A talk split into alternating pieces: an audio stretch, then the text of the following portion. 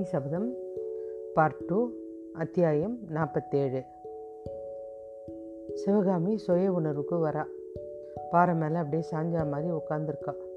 சக்கரவர்த்தி அவருடைய அருகில் வந்து அவரை அசுவாசப்படுத்துகிறாரு, தைரியப்படுத்துகிறாரு. பயபக்தியோடு எந்திரிச்சு நிற்கிறா. மகேந்திரனுடைய கரத்தை பற்றி வேணா உட்காரு அப்படின்றார். கொஞ்சம் முன்னாடி அவள் காதில் விழுந்த விஷயம் உண்மைதானா, இல்லை நமக்கு தான் சித்தப்பிரமை பிடிச்சிருச்சா அப்படின்னு மகேந்திர பல்லவரை பார்க்குறா. சிவகாமி பார்த்த உடனே அவர் சொல்கிறாரு, குழந்தை மாமல்லர்கிட்ட உன்னுடைய அன்பு எவ்வளோன்றதை காமிச்சிட்டேன். அவனுக்கு உன்னால் அபாயம் இருந்திருக்குது, அதை சொன்னதுமே உன்னுடைய உணர்வையே எழுந்துட்டேன். இத்தகைய அன்பு நிறைஞ்ச உன்னுடைய இதயத்தை நான் மேலும் புண்படுத்த வேண்டியவனாக இருக்கனே. ஐயோ, இன்னும் என்ன இருக்குது அப்படின்னு சிவகாமி விம்பரா. முக்கியமான விஷயத்தை இன்னும் நான் உனக்கு சொல்லவே இல்லையம்மா அப்படின்றார். சிவகாமி, உங்ககிட்ட ஒரு வாக்குறுதியை நான் கேட்க போகிறேன். மாமல்லருடைய க்ஷேமத்துக்காக கேட்க போகிறேன். நீ மறுக்காமல் தரணும் அப்படின்றார் மகேந்திரர். சிவகாமி குழம்பி போய் ஒரு தெளிவுக்கு வரா. சக்கரவர்த்தி பேரில் அவளுக்கு ஏற்கனவே இருந்த சந்தேகம் மெதுவாக அவளுக்கு வருது. இவர் நம்மளை எப்படியும் ஏமாற்றி ஏதோ சூழ்ச்சியில் அகப்படுத்த பார்க்குறாரு, ஜாக்கிரதையாக இருக்கணும் அப்படின்னு நினைக்கிறா.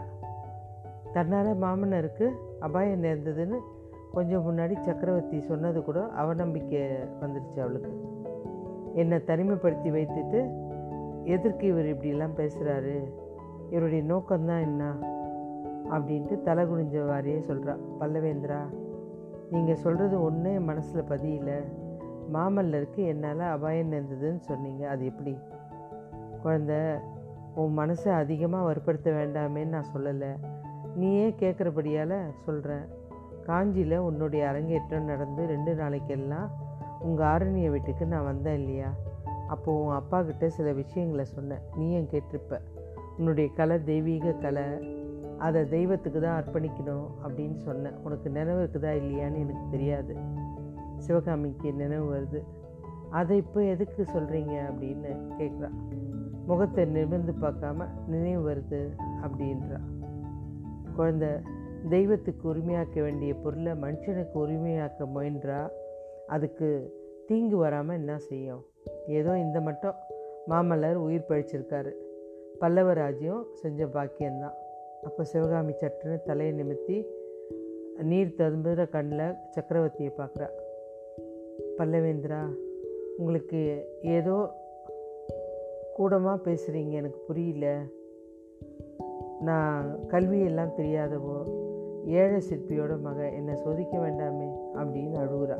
மகேந்திரர் அவளை கிட்டே போயிட்டு அவளுடைய கூந்தலை தடவி கொடுத்து சொல்கிறாம்மா, சிவகாமி, உன்னை நான் சோதிக்கலை. உன் தந்தை ஆயினருக்கு எனக்கும் எப்பேற்பட்ட ஸ்நேகிதன்னு உனக்கு தெரியாதா? அவருடைய மகள் நீ, எனக்கு மகள் இல்லையா? கனவுல உனக்கு கெடுதல் நினைக்க மாட்டேன். உன் அப்பா வந்து சிற்பக்கலையில் ஈடுணி இல்லாத பெருமை வாய்த்தவர். அதே போல் நீயும் பரதக்கலையில் சிறந்து விளங்குறவ. உன்னுடைய கலை திறமை இன்னும் நிறைய பரத கண்டம் ஃபுல்லாக உன்னுடைய புகழ் விளங்கணும். இந்த ச ஆசை எனக்கும் இருக்குது.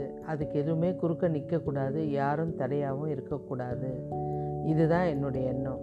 அப்படி குறுக்க தடையாக நிற்கிறவன் என்னுடைய சொந்த மகனாக இருந்தாலும் அதுக்கு தடை நான் நீக்க நான் வந்து தடை போட்டுருவேன். சிவகாமி பயந்து போய் அவநம்பிக்கை அப்படி மெதுவாக மகேந்திர பல்லவரை பார்க்குறா. கொஞ்சம் பொறு குழந்த, முழுமையாக சொல்லிடுறேன். பின்னாடி உன் இஷ்டம் போல் தீர்மானம் செஞ்சுக்கோ.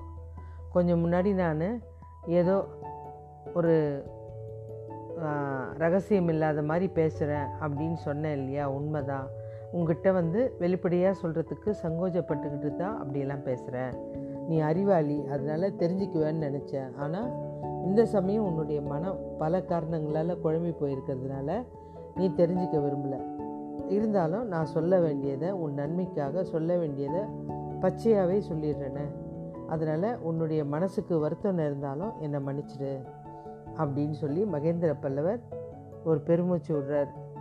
அந்த சமயம் அவருடைய முகக்குறி ரொம்ப கடினமான காரியத்தை செஞ்சதுக்கு எப்படி இருக்குமோ அந்த மாதிரி முறப்பாக இருக்குது. சிவகாமி மறுபடியும் தலை குனிஞ்ச மாதிரியே பார்த்துட்டுருக்கா. ஏதோ ஒரு பெரிய விபரீதத்தை விபரீதத்தை எதிர்பார்த்து அவளுடைய இதயம் பயங்கரமாக படப்படப்படன்னு துடிக்குது. ரெண்டு ஒரு சொட்டு கண்ணீரும் தரையில் விழுது. சிவகாமி கேள், உன் தந்தை கல்லை வச்சு உயிர் சிலையை ச எழு செதுக்கிறவர். அதே போல் பிரம்மதேவன் மண்ணை வச்சு பூலோகத்தில் உள்ள சகல ஜீவராசியும் படைக்கிறான்.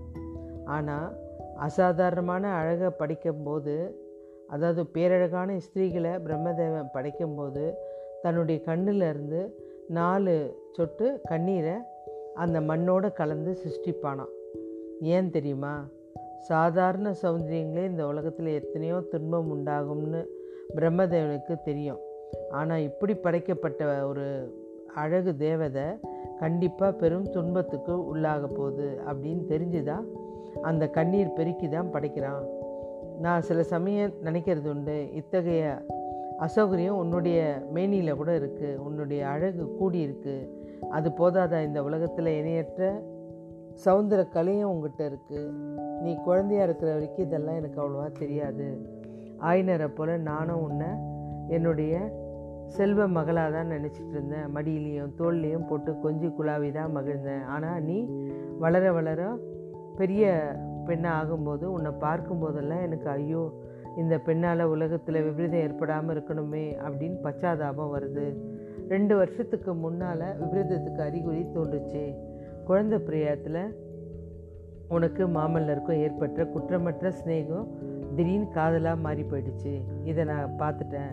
இந்த தகாத காதலை எப்படி தடுக்கிறது, உங்கள் ரெண்டு பேருடைய மனமும் புண்படாமல் எப்படி உங்களை பிரிக்கிறதுன்னு யோசிச்சுக்கிட்டு இருக்கும்போது தான் இந்த பேர் மகா யுத்தம் வந்துடுச்சு. நான் அவசர அவசரமாக போர்க்களத்துக்கு போக வேண்டியதாகிடுச்சு. நான் இல்லாத சமயத்தில் நீயும் மாமல்லரும் சந்திக்கக்கூடாது அப்படின்னு அவர்கிட்ட காஞ்சி கோட்டையை விட்டு வெளில வரக்கூடாதுன்னு கண்டிப்பாக சட்டம் போட்டுட்டு போனேன். அப்புறம் குனிஞ்சிட்ருக்க சிவகாமி அவளே அறியாமல் ஆத்திரத்தோடு மகேந்திர பல்லவர் ஏறிட்டு பார்க்குறா. கண்ணெல்லாம் கலங்கி போயிருக்குது, அந்த கோவத்தில் பார்க்குறா. மழை வேற பெஞ்சிட்ருக்கும்போது அந்த வானம் பளிச்சு பளிச்சு மின்னல் வருமே, அது மாதிரி அவள் பார்க்குறா. சக்கரவர்த்தி அப்புறம் சொல்கிறார், சிவகாமி உன்னையும் மாமல்லனையும் அப்படி பிரித்து வைக்கும்போது அதனால் உங்களுடைய இது உறவு க குறைஞ்சிருக்கும் அப்படின்றது எண்ணம் எனக்கு இல்லை, ஆனால் வந்து ஜாஸ்தியாக இருக்குது, அதை பற்றி எனக்கு கவலை இல்லை. உங்களுடைய காதல் இன்னும் ஜுவாலை விட்டு வளரக்கூடும்ன்றதும் ஒரு வாரி நான் எதிர்பார்த்தது தான். ஆனால் உன்னுடைய காதலை தடுக்கிற எண்ணம், உங்களை நான் பிரித்து வைக்கிறது, இதெல்லாம் நான் இல்லாத சமயத்தில் மாமல்லரை நீ சந்திக்கிறது, இது எல்லாமே அபாயத்தை நேரக்கூடிய ஒரு செயல் தான்.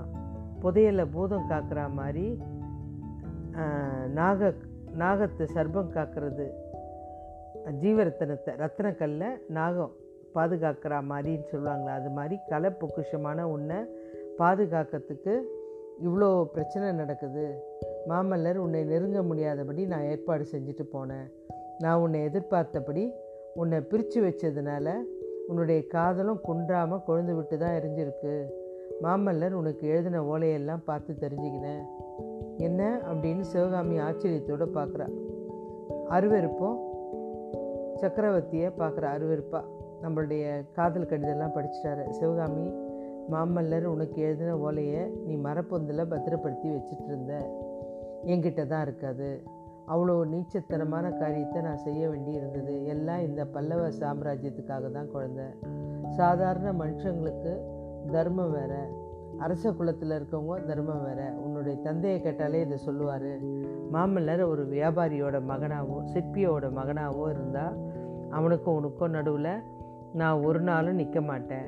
உங்களுடைய தெய்வீகமான காதலை பார்த்து நானே சந்தோஷப்பட்டிருப்பேன். ஆனால் இந்த பல்லவ சாம்ராஜ்யத்தோட நன்மைக்காக உங்கள் ரெண்டு பேரையும் பிரித்து வைக்கிற கொடுமையான கடமையும் எனக்கு இருக்குது. சிவகாமியை அங்கே அப்போது எங்கேருந்து அசாத்தியமான தைரியம் வந்ததோ தெரியாது, முகபாவத்துலேயும் குரல்லையும் கர்வம் மாதிரி தோன்றி, பிரபு எங்களை நீங்கள் பிரித்து வைக்க பார்த்தீங்க, ஆனால் அரசர்களை காட்டிலும் அதிக சக்தி வாய்ந்த விதி எங்கள் பக்கம் இருக்குது. ஏரி உடைப்பு, வெள்ளம் இதெல்லாம் எங்களை கொண்டாந்து இந்த கிராமத்தில் சேர்த்துருச்சு. ஆமாம் சிவகாமி, ஆனால் உங்களை சேர்த்து வச்ச அதே விதி நான் செஞ்சிருந்த ஏற்பாடு எவ்வளவு அவசியன்றதையும் எடுத்துக்காட்டியிருக்குது. இந்த விஷக்கத்தி அதுக்கு அத்தாட்சி அப்படின்னு மகேந்திர பல்லவர் சொல்கிறார். திருப்பியும் அவள் அந்த விஷக்கத்தியை பார்க்குறா. அத்தியாயம் நாற்பத்தி ஏழு முடிந்தது.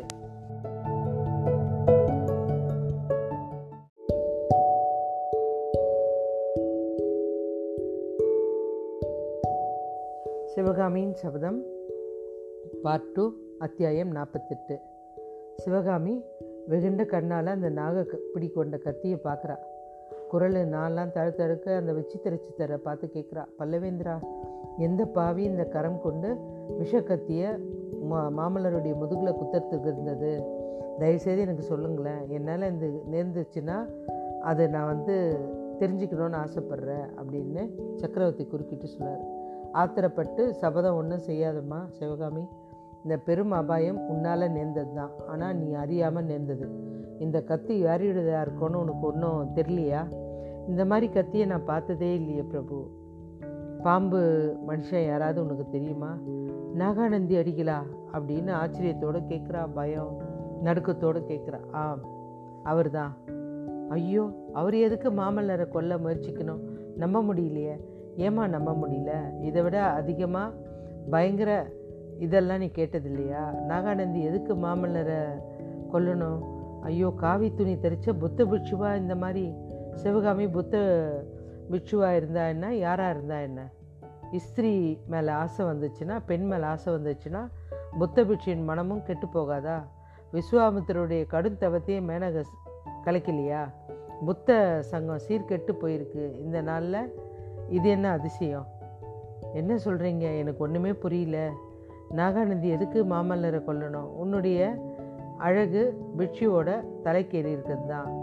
ஆமாம், வேற என்ன இருக்க முடியும்? புத்த பிட்சு கடின உள்ளத்தை உன்னுடைய அழகு கவர்ந்திருக்கு, மாமல்லருடைய குழந்தை இதயமும் உன்னை கவர்ந்திருக்கு. ஆனால் நீ உனது தூயமான உள்ளத்தை மாமல்லருக்கு தான் கொடுத்துருக்குற. பிட்சு வேஷத்துக்கு, அந்த கொடூரத்துக்கு அதான் காரணம். இந்த பாறையில் நீயும் மாமல்லரும் நேற்று இரவு பேசிகிட்டு இருந்தீங்க. அதே பாறை பின்னாடி புத்த பிட்சு கையில் விஷக்கத்தியோடு ஒளிஞ்சிருக்காரு. கிராமத்தில் இருக்கிற கோயில் வரைக்கும் உங்களை பின்தொடர்ந்து வந்திருக்காரு.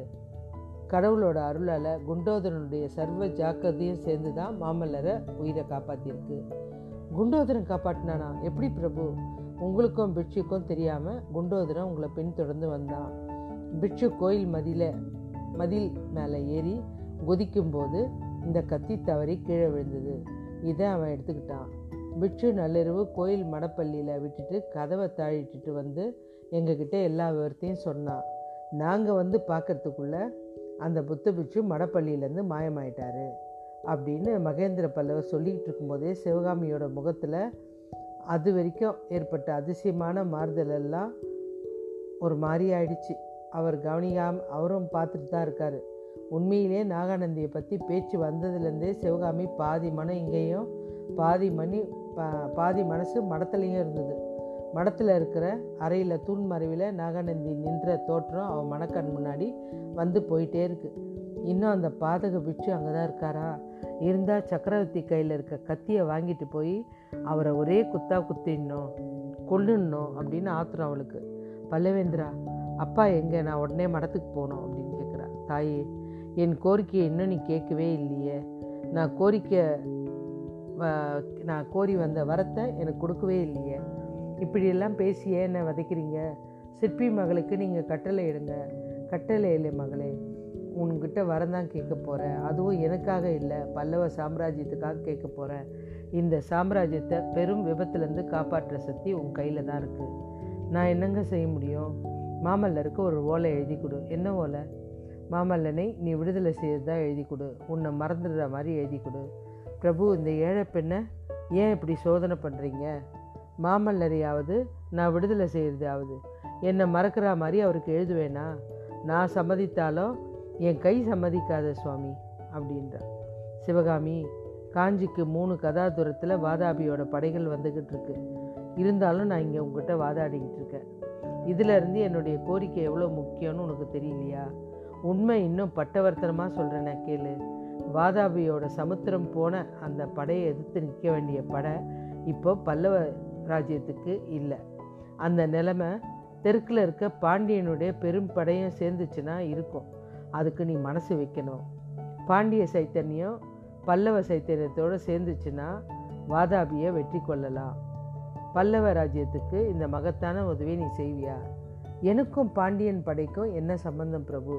பல்லவ ராஜ்யத்துக்கும் இந்த ஏழை சிற்பியின் மகளுக்கும் என்ன உதவி செஞ்சிட முடியும்? உன் மனசை புண்படுத்த வேணாமேன்னு பார்த்தா நீ விடமாட்ட போல இருக்க. பாண்டிய ராஜகுமாரி மாமல்லருக்கு கல்யாணம் செஞ்சு வைக்கிறதுக்கு தூது அனுப்புனாங்க. அதுக்கு மாமல்லர் இணங்காததுனால பாண்டிய சைத்தன்யமும் சேர்ந்து வாதாபி கூட சேரப்போகுது. நீ வந்து உன்னுடைய முடிவை சொன்னீன்னா மாமல்லர் விடுதலை கொடுத்தா அவனை இதுக்கு நான் சம்மதிக்க வைப்பேன். பல்லவ ராஜ்யத்துக்கு உயிர் பிச்சை கொடுக்கணும் அப்படின்னு அவர் கேட்குறாரு. சிவகாமி பூமியிலேருந்து சட்டுன்னு அப்படியே ஒன்றுமே புரியல, என்னால் முடியாது அப்படின்னு கத்துறா. பல்லவேந்திரா, உங்களுடைய கையில் இருக்க விஷக்கத்தியே பேசாமல் என் மேலே எஞ்சிருங்க அப்படின்றா. உங்களுடைய குமார விடுதலை கிடச்சிரும், பல்லவ சாம்ராஜ்யமும் காப்பாற்றப்பட ஒரு பெரிய சாஜ ராஜ்யத்தை காப்பாற்றின ஒரு அபலை பெண்ணாக கொல்றதுல ஒன்றும் தப்பு இல்லை, கத்தி எடுங்க பிரபு அப்படின்னு கத்துறா. என்ன என் மேலே குத்துங்க அப்படின்றா. சிவகாமி, நீ ஜெயிச்ச, நான் தான் தோத்துட்டேன் அப்படின்னு மகேந்திர சக்கரவர்த்தி சொல்கிறாரு. பாறைக்கடியில் மேலே சொன்ன சம்பாஷணையெல்லாம் நடந்து முடிச்சுட்டு, அதான் அந்த பேச்சுவார்த்தைலாம் நடந்து முடிச்சுட்டு சிவகாமியும் ஆயனரும் மண்டபம்பட்டு கிராமத்துக்கு போயிட்டுருக்காங்க. ஆயனர் மண்டபம்பட்டு கிராமத்தை நெருங்கினவுடனே மடத்து வாசலில் போயிட்டு சிவகாமி மே ரொம்ப பரபரப்பாக போயிட்டு பிட்சு இருந்த அந்த மறைஞ்சி இருந்த அந்த இடத்துல போய் பார்க்குறா. பார்த்தா அந்த இடத்துல பிட்சு இல்லை. ஏதோ ஒரு சந்தேகம் உதிக்கவே டக்குனாவோ அந்த ஆபரண பெட்டியில், அழகான பெட்டியில் வச்சா இல்லையா அந்த முத்திரை மோதிரம், அதை தேடி பார்த்தா அதுவும் இல்லை. அந்த முத்திரை மோத இலட்சியம் இல்லை.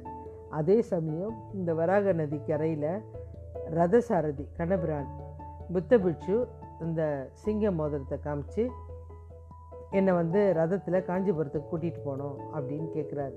கண்ணபிரானுக்கு தயக்கமாக இருக்குது. அந்த கட்டளையை ஏற்றுக்கிறதா பிட்சுவை ரதத்தில் ஏற்றிக்கிறதான்னு யோசித்து ஏற்றிக்கிறான். இதெல்லாம் கொஞ்சம் தூரத்தில் மரத்து மறைவில் நின்று சக்கரவர்த்தியும் சத்ருக்கனும் பார்த்துட்ருக்காங்க. சத்ருக்கனை பாஞ்சு போய் கண்ணபிரானை தடுக்கிறதுக்கு போகும்போது சக்கரவர்த்தி அவனுக்கு செய்கை காமிக்கிறாரு, வேண்டாம் அப்படின்னு. புத்த பிட்சு ரதத்தில் ஏறுறதையும் கண்ணபிரான் வேண்டா வெறுப்பா ரதத்தை குதிரையை தட்டி விடுறதையும் வீரர்கள் ரதத்தை பின்தொடர்ந்து போகிறதையும் பார்த்துக்கிட்டு சும்மா நிற்கிறாங்க. சத்ருக்கன் முகத்தில் கோபம், சக்கரவர்த்தி முகத்தில் புன்னகை. அத்தியாயம் நாற்பத்தி எட்டு முடிந்தது.